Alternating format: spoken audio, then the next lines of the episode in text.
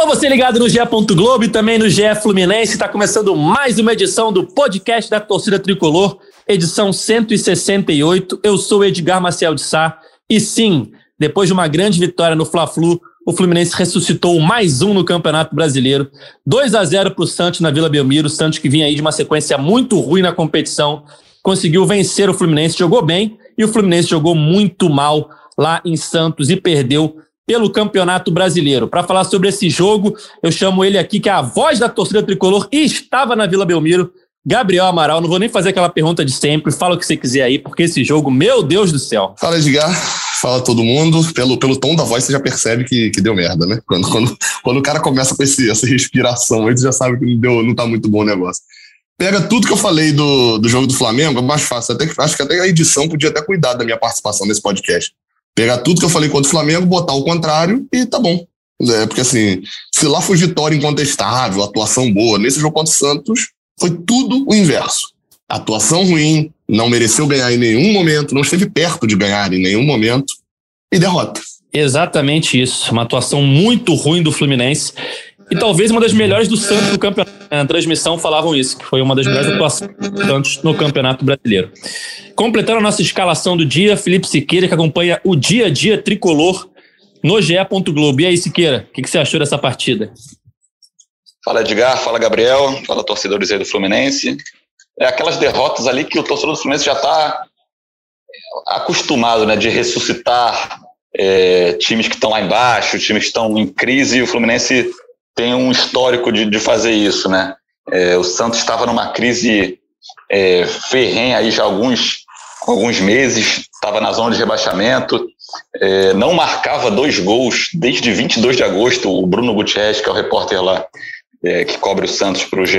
Globo, é, citou isso aí durante o, o tempo real lá, e aí consegue ganhar do Fluminense, como o Gabriel falou aí, uma vitória incontestável aí do, do, do, do Santos sobre o Fluminense, jogou bem melhor, é, teve, criou, inf, foi inflamado ali pela torcida, né? E uma derrota incontestável do Fluminense para o Santos. O Fluminense não fez por merecer em nenhum momento é, essa qualquer resultado positivo, nem que fosse um empate, o Fluminense não mereceu nessa partida. Acho que foi exatamente isso, né? A gente brincava no último podcast sobre esse jogo ser contra um time que estava numa situação muito complicada e como o Fluminense gosta de ressuscitar esse tipo de adversário, né? É, só complementando aí o que o Siqueira falou, além de não marcar gols, dois gols desde o dia 22 de agosto, o Santos nos últimos 15 jogos tinha só uma vitória sobre o Grêmio. 15 jogos, somando todas as competições, tá? É, e essa única vitória foi sobre o Grêmio, que é outro time que está nessa situação complicada no Campeonato Brasileiro. É, o Santos não vinha conseguindo vencer, e aí contra o Fluminense ele joga muito bem, e o Fluminense contribuiu também de não jogar nada, né? Depois daquela grande atuação no Fla-Flu, o Fluminense, com a mesma escalação, teve uma atuação péssima na Vila Belmiro. Eu acho que em nenhum momento, Gabriel, você que estava lá e pode confirmar pra gente, passou a impressão de que o Fluminense ia conseguir alguma coisa diferente de uma derrota na Vila Belmiro, né? Desde o início do jogo, uma pressão do Santos enorme. O Marcos Felipe fez uma, um milagre aí logo no comecinho. Mas em momento algum, mesmo quando o Fluminense conseguiu equilibrar um pouco as ações, dava a impressão de que o Fluminense ia conseguir algo a mais nessa partida, né? É, assim, eu vou, vou ser bem sincero, assim, acho que esse, essa vitória, é, eu acho que é a primeira vez que está acontecendo isso no campeonato com o Fluminense. Mas essa vitória tem um peso muito grande de torcida. É o tipo de vitória que talvez sem torcida o Santos não conseguisse. Provavelmente estão falando isso lá no, no GE Santos. É, mas o Fluminense não tem nada a ver com isso. Assim, a torcida inflamou muito.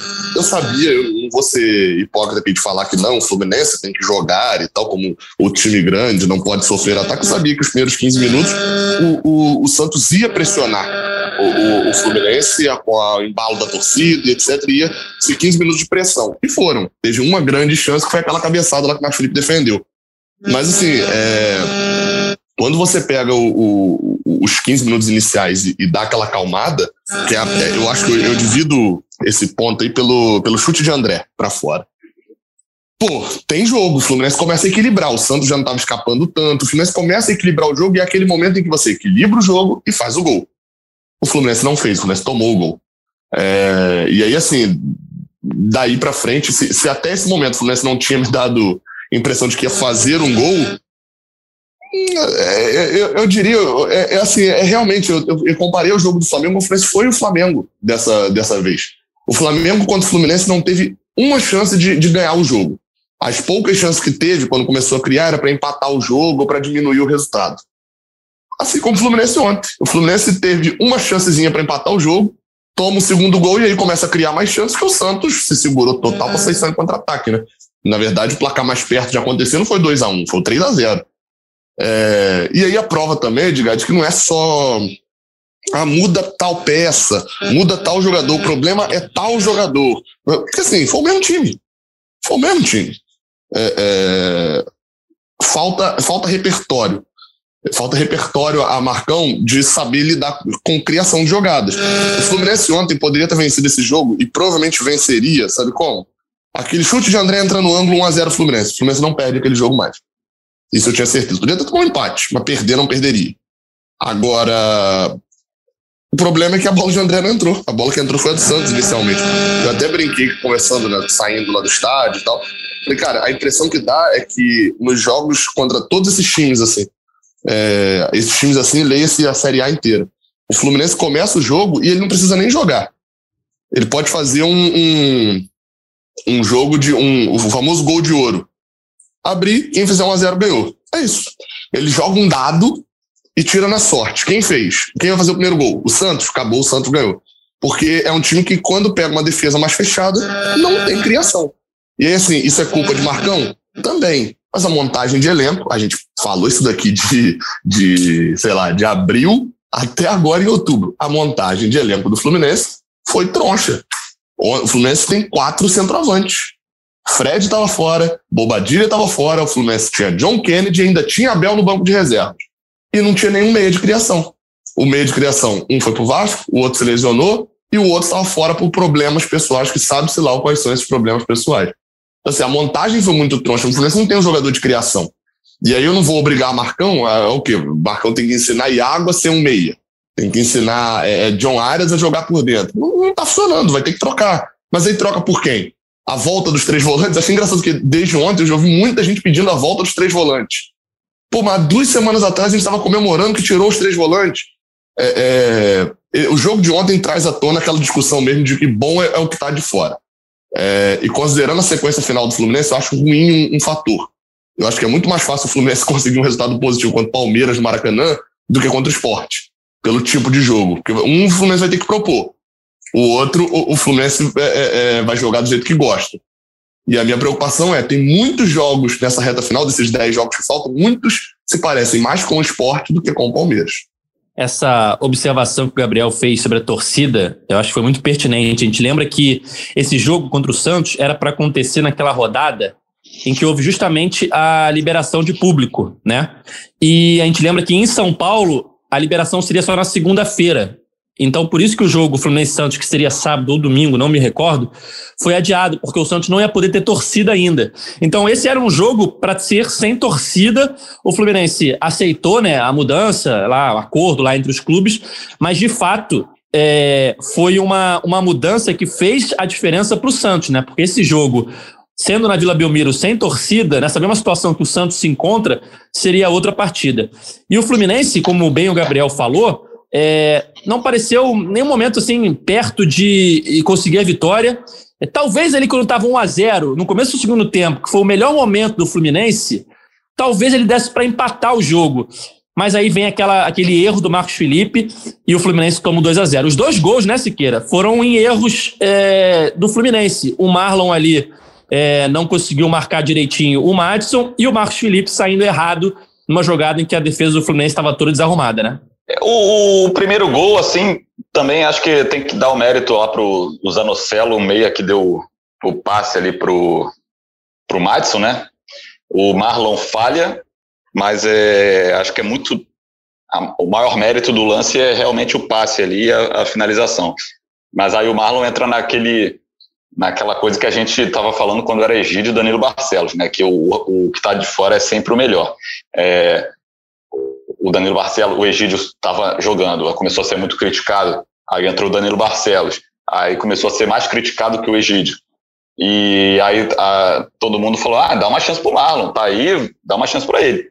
Aí agora ele ele joga aí, até tinha jogado bem nas vezes que entrou, agora participa dessa, desse gol sofrido, já tem gente perguntando, e o Egídio, pô, você tá encostado, será que não dá para tentar ver se ele vai de novo ali? Não, então, lateral esquerda é um problema, como o Gabriel citou, de montagem de elenco. São, o Marlon volta né, ainda, mas as duas peças que foram trazidas para serem os laterais esquerdos do Fluminense são muito tecnicamente irregulares, tecnicamente irregulares, né? Tipo, são, são muito irregulares. E o segundo gol é um chutão bizonho do Marcos Felipe. Ele tá, ele estava ali fora da área, vai repor uma bola, uma bola totalmente do Fluminense, com o time do Fluminense é, postado no ataque para atacar, e ele dá uma bola em meia altura no, nos pés de jogador do, do Santos e origina o gol com, com aquela arrancada ali do Marinho, ultrapassagem do Madison e o Tardelli, que também não tinha feito gol, né? Pelo Santos desde que voltou. Então, mais um que o Fluminense ressuscitou aí foi, foi o Diego Tardelli, que virou, acabou sendo exaltado aí pela torcida do Santos. E falar da torcida do Santos, é, os torcedores do, é, do, do, Santos eles estavam tratando aquela, essa partida como aquela virada de chave, né?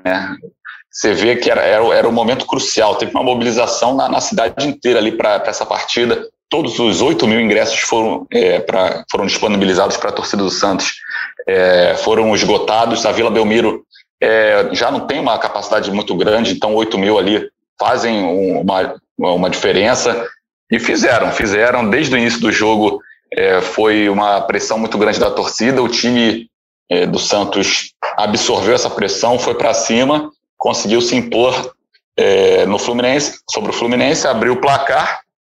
O Fluminense até deu uma equilibrada ali no meio do, do primeiro tempo, mas nada que ameaçasse tanto foi uma equilibrada ali na, na, na, mais na posse de bola, nas ações. E no segundo tempo era o melhor momento. Era o melhor momento do Fluminense, aqueles primeiros 10 minutos do segundo tempo.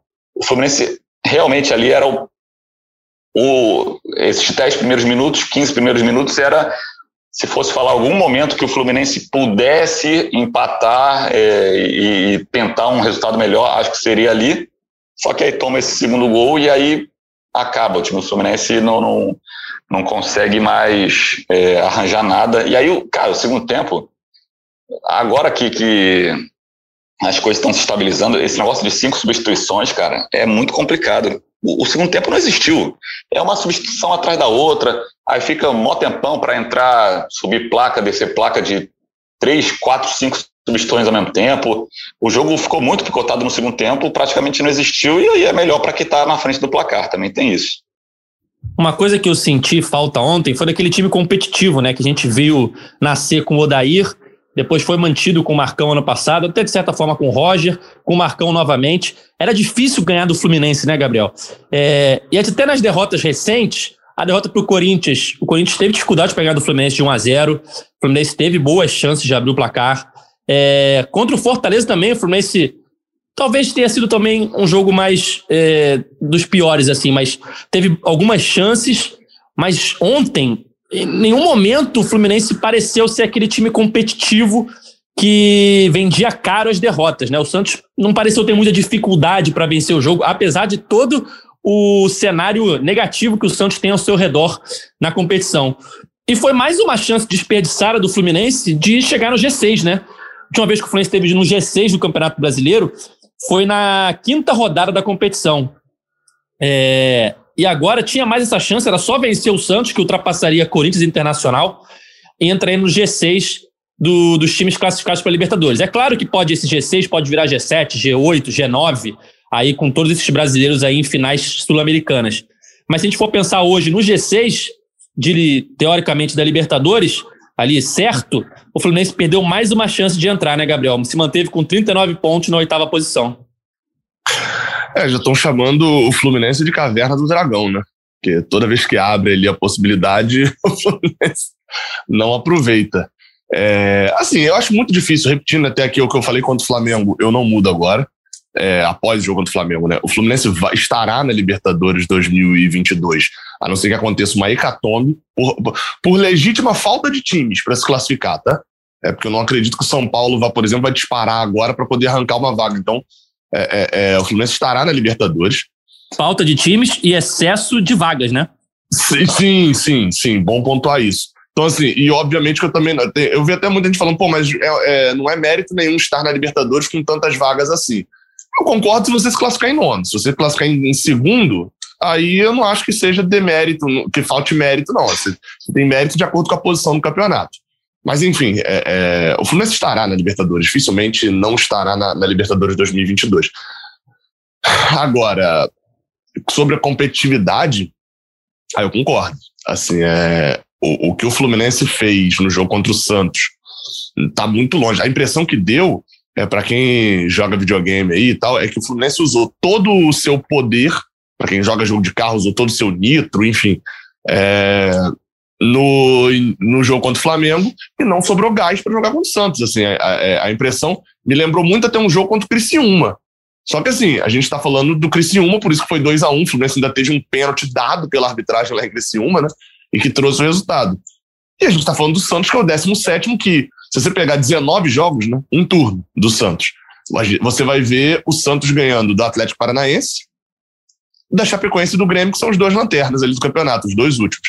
Então, assim, é, é, hoje eu, eu, eu, tenho um problema muito sério com, com, essa partida do Fluminense, com essa gangorra que o Fluminense vai ficar. É, o Fluminense precisa achar duas coisas, principalmente, que fez, fazem muito falta quando você tem um time que vai brigar assim, de meio de tabela, ou que está brigando na parte de cima, mas é um time com menor investimento.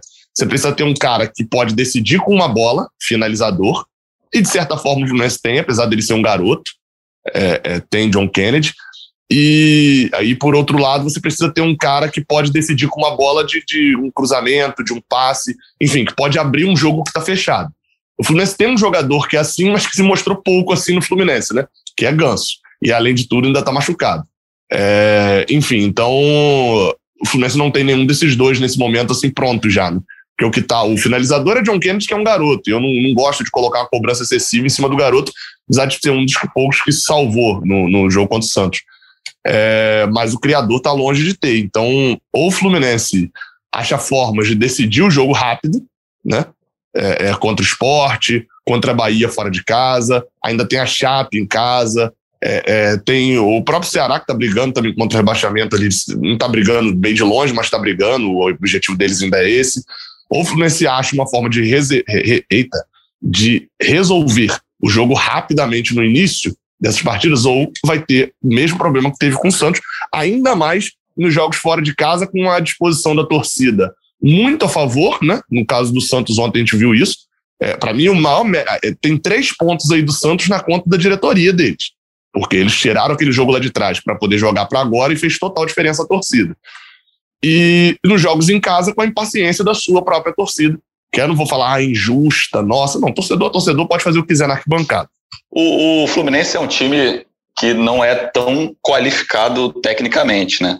E aí, quando o, o, tem uma entrevista do, do, Lucas Claro na saída de campo, né, que ele, que ele fala que faltou competitividade né, para o time do Fluminense. E é isso, o Fluminense ele consegue ir longe ali na, na, na, temporada no brasileiro, estar bem posicionado, relativamente bem posicionado, porque é um time muito competitivo. Quando falta competitividade, não tem qualidade suficiente para conseguir é, o resultado. E é isso que aconteceu né, contra o Santos. Contra o Flamengo sobrou competitividade, contra o Santos faltou competitividade e, e faltou qualidade, como falta na maioria dos jogos. E aí agora a gente está chegando naquela no final daquela sequência, né, que a gente falava que era muito complicada, de quatro jogos fora de casa e um clássico. É, já aconteceram quatro desses cinco compromissos. O Fluminense tem duas derrotas para Corinthians e Santos e duas vitórias sobre Atlético Paranaense e Flamengo, Siqueira.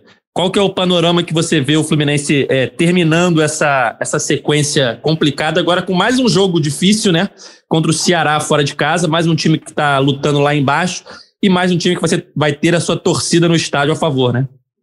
Olha, ter somado seis pontos já nesses 12 já evita um cenário de terra arrasada que é, tinha essa, esse receio né, da, da torcida e tal, porque eram cinco jogos difíceis, né? Por quatro serem fora de casa e um clássico, né?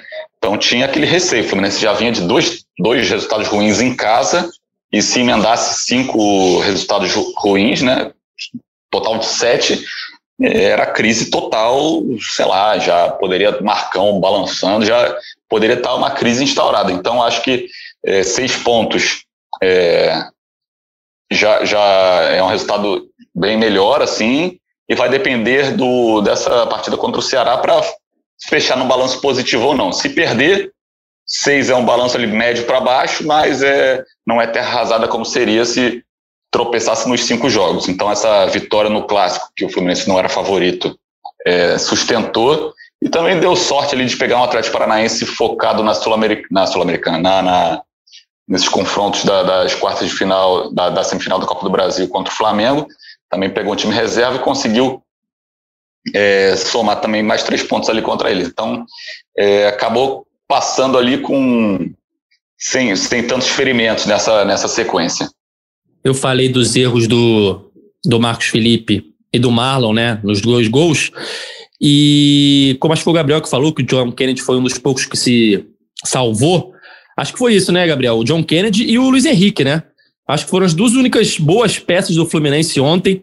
O Luiz Henrique levando a vantagem em várias jogadas. O John Kennedy conseguindo finalizar várias bolas, mesmo é, jogadas complicadas. Ele sempre dava um jeito de conseguir a finalização. Mas eu acho que tirando eles dois, fica pouca coisa aí de positivo pro próximo jogo, né? Pois é, é, porque assim, deveria ser Marcos Felipe. Se não tem o segundo gol, seria um, entraria nessa conta aí Marcos Felipe, né? Se não tem o, o no segundo gol. É, mas foi, principalmente esses dois. Assim, eu gostei de John Kennedy, tem um comentário que eu fiz que, que assim, depois eu fiquei pensando, foi, realmente faz, faz, faz bastante sentido, que é John Kennedy ontem jogou é, como adulto.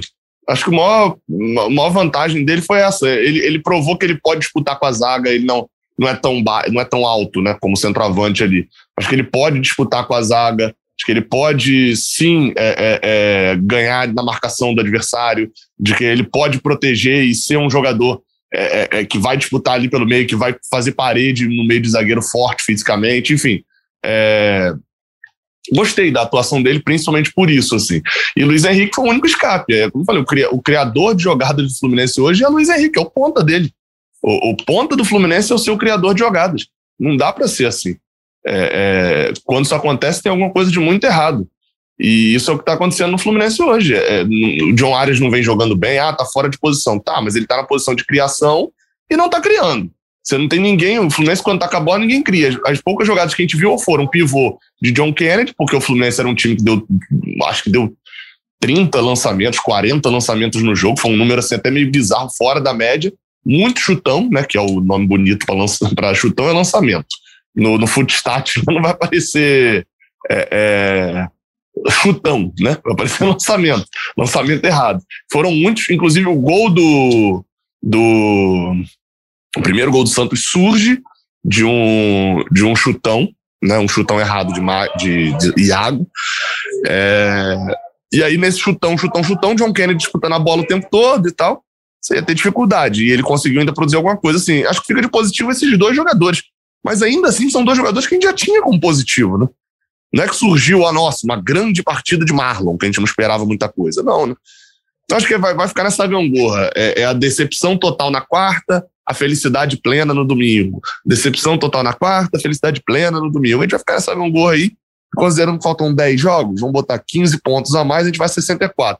Tá na Libertadores. Também voto aí nesses dois jogadores, para mim foram os que se destacaram. Luiz Henrique, foi, os dois foram os que deram mais trabalho à defesa do Santos. Luiz Henrique ganhou muitos duelos ali no, no mano a mano, deu bastante trabalho ali para o lado esquerdo da defesa do Santos, e o John Kennedy muito brigador, né?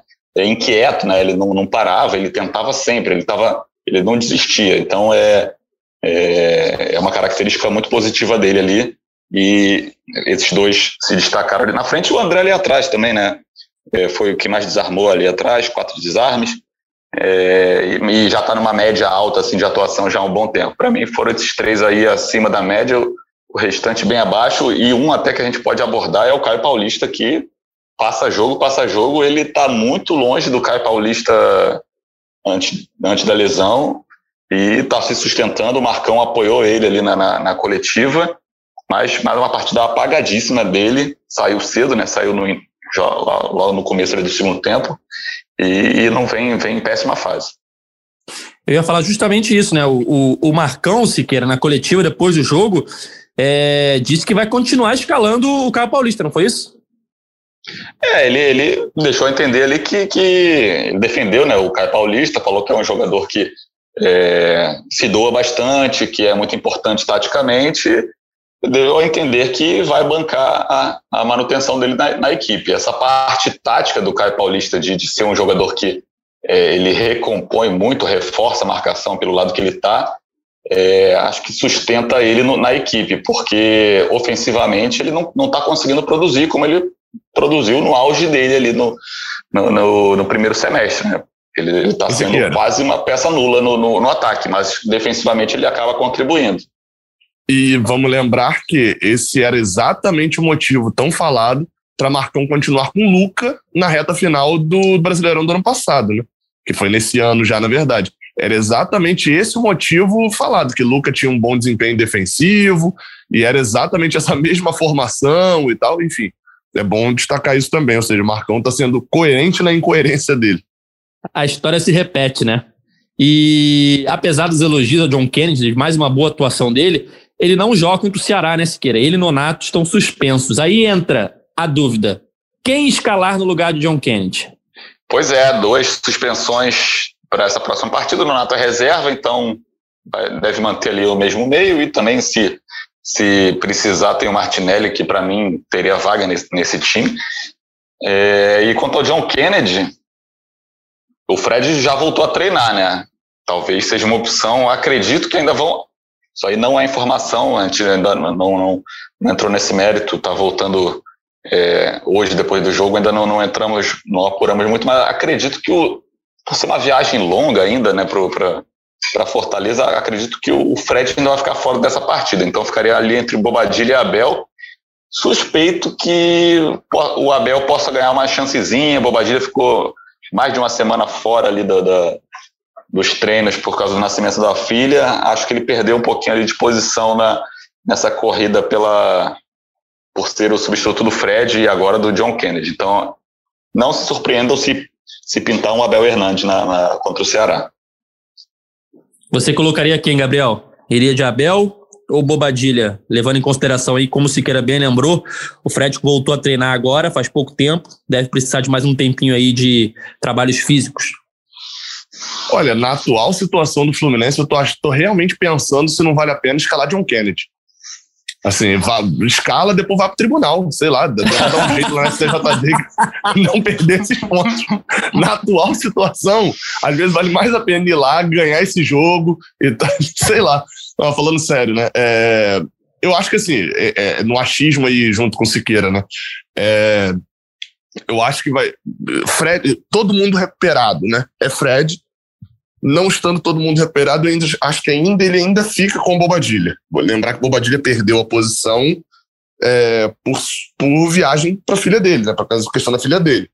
É, então não é que ele foi mal, o John Kennedy entrou e tal. É, então acharia que a fila ainda vai ficar meio que assim.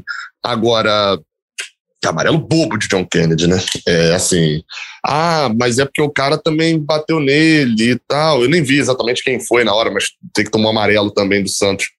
Mas assim, se você, se você, o jogador já tem que ter um autocontrole, esse é o tipo de coisa que ele vai aprender ainda como jogador. Já tem que ter um autocontrole grande. Você sabendo que você tem dois cartões amarelos, você está jogando pendurado ali, esse é o tipo de lance que você não pode, não pode dar mole, não pode cometer esse tipo de erro assim, né? É, é, foi um, ele não tomou amarelo porque ele parou um contra-ataque, que ele fez uma falta mais dura, não. Parou amarelo porque deu um tapa no jogador que fez uma falta nele. É, é, foi algo bobo ali, bem bobo de John Kennedy que um erro que tira ele de um jogo importantíssimo para ele, inclusive, porque ele não fez gol contra o Santos. Se ele faz gol contra o Ceará e de repente um gol da vitória, alguma coisa assim, fica difícil para Fred voltar. Para Fred voltar como titular. É, é, é, a, a, o, o, burburinho, a conversa já estava sendo essa. Fred volta como titular? Será? Ah, e aí? John Kennedy está voando. Ele agora ele abre margem não só para Fred, mas para outros jogadores se destacarem e pegarem lugar na fila. Porque centroavante, querendo ou não, é isso, né? o Fred tem um compostozinho diferente, mas a, a, a fila é, é, é, o seguinte: quem tá fazendo gol fica. E achei um amarelo muito bobo dele. É, Siqueira, sobre Nino, temos alguma atualização aí de possível retorno dele? Rapaz, tá, tá durando esse olho do Nino, né? É. Ele ficou sem treinar, já desfalcou. Foi, foi o Atlético Paranaense no dia 17. Já estamos que dia? Né? 28. É. O jogo foi dia 27 e o Nino perde dois jogos por causa do olho. Ele, ele ficou a semana inteira, é, a primeira semana ali antes do Fla-Flu, né, entre o Fla-Flu e o Atlético Paranaense, é, sem treinar porque o olho demorou, abriu só na quinta-feira antes do Fla-Flu, dois dias antes, aí ele ficou fora, mas eu já esperava que para esse ele pudesse, pudesse ter. O, o Gabriel chegou a ver o Nino no CT, você viu que ele não estava treinando, até você que deu essa informação, chegou a ver vê-lo no CT, esse olho aí, a gente tentou descobrir alguma coisa, mas já tá meio estranho, mas vamos ver se ele para esse próximo ele volta. É, a única, assim, a gente teve informação quando saiu lá do, do Paraná de que tava tudo bem, assim, não era fratura, não era nada, não era nada grave, né? Que ia gerar um problema seríssimo. Mas quando eu tive lá no CT na quinta-feira, é, eu vi que ele não estava treinando com o grupo, ele estava só dando volta, em volta do gramado, e assim, o olho dele, a, a gente estava meio de longe, né, não dava para ver exatamente se estava inchado, mas você via aquela mancha ainda abaixo do rosto. Teve uma foto divulgada, acho que foi para Fluminense, inclusive, do treinamento, eu acho que é da sexta, que deu para ver um pouco melhor. Uma mancha roxa ainda muito grande, só que já sem inchaço, né? É... Então, assim, acredito que tal, talvez mesma situação de Bobadilha ele também, ele não tenha treinado, né, conseguido treinar com o grupo, então ia ficar de fora. E assim, e tem que lembrar, ele perdeu dois jogos porque não teve jogo no meio de semana, né? No jogo lá contra o entre o Flamengo, entre o Atlético e o Flamengo não teve jogo no meio de semana, senão seriam três jogos, se é aquela sequência ainda que a gente vinha vendo o Fluminense fazer. É, num momento muito importante, né? É, num momento muito importante. Óbvio que a gente vai lembrar menos disso no Fla-Flu, porque deu tudo certo, e vai lembrar mais no jogo contra o Santos, que deu tudo errado. É, mas, enfim, eu, eu acredito que Nino volte contra o Ceará, mas talvez não. Acho que é a mesma situação de Bobadilha. É questão de ritmo de jogo, de voltar a treinar com o grupo, e já acredito numa viagem, até porque no caso dele é até mais fácil, né? Porque o jogador que, na teoria, ele tira da relação da viagem é um jogador que pouco joga, que é Luan Freitas. É, é um jogador que muito pouco acionado e tal, por ser um garoto ainda também, zagueiro a confiança é menor nesse sentido. Então acredito que Nino deva viajar contra o Ceará. É, é, como era, se realmente não teve nada, aí se não viajar contra o Ceará, começa a levantar dúvidas também, né? Mas se realmente é. não teve nada, aí é viagem contra o Ceará mesmo. E sorte do Fluminense que o David Braz, que foi quem substituiu o Nino, tá, tá dando conta do recado, né? Ele fez um bom Fla-Flu, jogou bem contra o Atlético e ontem também não, não comprometeu nem nada. Bom, é isso. É domingo, quatro da tarde, Fluminense Ceará no Castelão, próximo compromisso do Tricolor no Campeonato Brasileiro. E vocês fiquem de olho no GE. Globo, qualquer atualização aí do Nino, da escalação, o Siqueira e nossos outros é, setoristas que acompanham o Fluminense vão postar lá, noticiar tudo sobre o Tricolor. Estamos chegando aqui na reta final do nosso podcast. Siqueira, tá chegando na reta final do mês do Cartola também, né? Tava olhando aqui a, a classificação do mês. E na liderança, nesse momento, temos o AMC Football Club, do Enzo Castro. Mas coladinho nele tem o Tináutico FC do Gustavo Aded. Provavelmente aí, grande chance de um desses dois é, participar do nosso podcast. Provavelmente o, o, próximo já, né? Já é domingo é 31. Então, depois de Fluminense Ceará, tem chance aí de um dos dois, se der tempo, de a gente convidar eles, participar aí como campeão do mês de outubro do nosso podcast, opa, da nossa Liga do Cartola, GE Fluminense. A gente lembra que sempre o campeão do mês participa aqui com a gente, dando as suas opiniões sobre o Fluminense. Quero então é isso, onde, onde, você tá na, na, na, posição aí, ó. Tô vendo aqui, ó. Cauê. Não, não procura não, que esse mês eu tô mal. Gigante irlandês, finlandês, eu sempre erro a nacionalidade. 91 eu em 93 Eu tô mal. Rolando aqui a página, rolando, rolando, rolando. Centésimo, sexagésimo primeiro, Edgar. O, esse, esse, esse mês, eu esqueci de escalar pela primeira vez em quatro anos. Aí uhum. deu, deu ruim aí na, na pontuação. Meteu essa? É, meti essa. Mas é verdade. Tem que falar a verdade aqui para nossos ouvintes. Eu esqueci de escalar uma vez, depois de três ou quatro anos, não lembro ao certo, mas eu não esquecia faz tempo. Mas aí deu esse. Só faltou, só falta me dizer que só falta me dizer que esqueceu de escalar no Fla-Flu e que ia botar o time todo do Fluminense contra o Flamengo. Não, não, não. nessa não. rodada. Falou não, que ia não, botar o John Kennedy. Só depois de não, não foi no dois gols, falou. Não foi no Fla-Flu. Mas no Fla-Flu, na rodada do Fla-Flu, né, que foi a última, eu pensei em escalar John Kennedy pelo histórico, mas aí eu falei, ah, cara, será? Tem várias boas opções aqui no ataque. Fiquei com medo ali de apostar e botei no banco John Kennedy. Aí morri com o John Kennedy seus quase 16 pontos no banco de reservas. Isso eu admito. Eu era duas cartoletas do John Kennedy. Eu pensei, pô, Caramba. vou botar ali e tal. Mas aí eu falei, cara, não, muito arriscado. Primeiro o Fla-Flu dele como titular. Não tive coragem, deixei no banco. E aí me dei mal. Mas essa, essa eu admito. Bom, galera, estamos chegando ao fim da edição 168 do nosso podcast. Sempre lembrando, só entrar aí no seu navegador, ge.globo barra Fluminense, para ouvir todas as nossas edições, ou então na sua plataforma de áudio preferida, é só procurar lá por GE Fluminense. A gente está aqui sempre depois das partidas do Tricolor. No caso, na próxima segunda-feira, a gente volta para falar tudo sobre Fluminense e Ceará. Valeu, Siqueira, valeu, Gabriel, mais uma vez pela participação. Valeu, valeu, Edgar, valeu, Gabriel. Até a próxima, gente. É, valeu e espero que volte o modo pós-Fla-Flu nos podcasts segunda-feira, e não o desânimo total desse daqui. Valeu. Tem que voltar o modo parada no estacionamento da lanchonete com cheeseburger, né?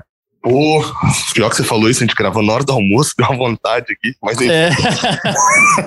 não ganhou, não tem. Não ganhou, não tem. É isso, é isso. Valeu, galera. Esse podcast tem edição de Juliana Sá, a coordenação de Rafael Barros e a gerência de André Amaral. Até a próxima. Tchau.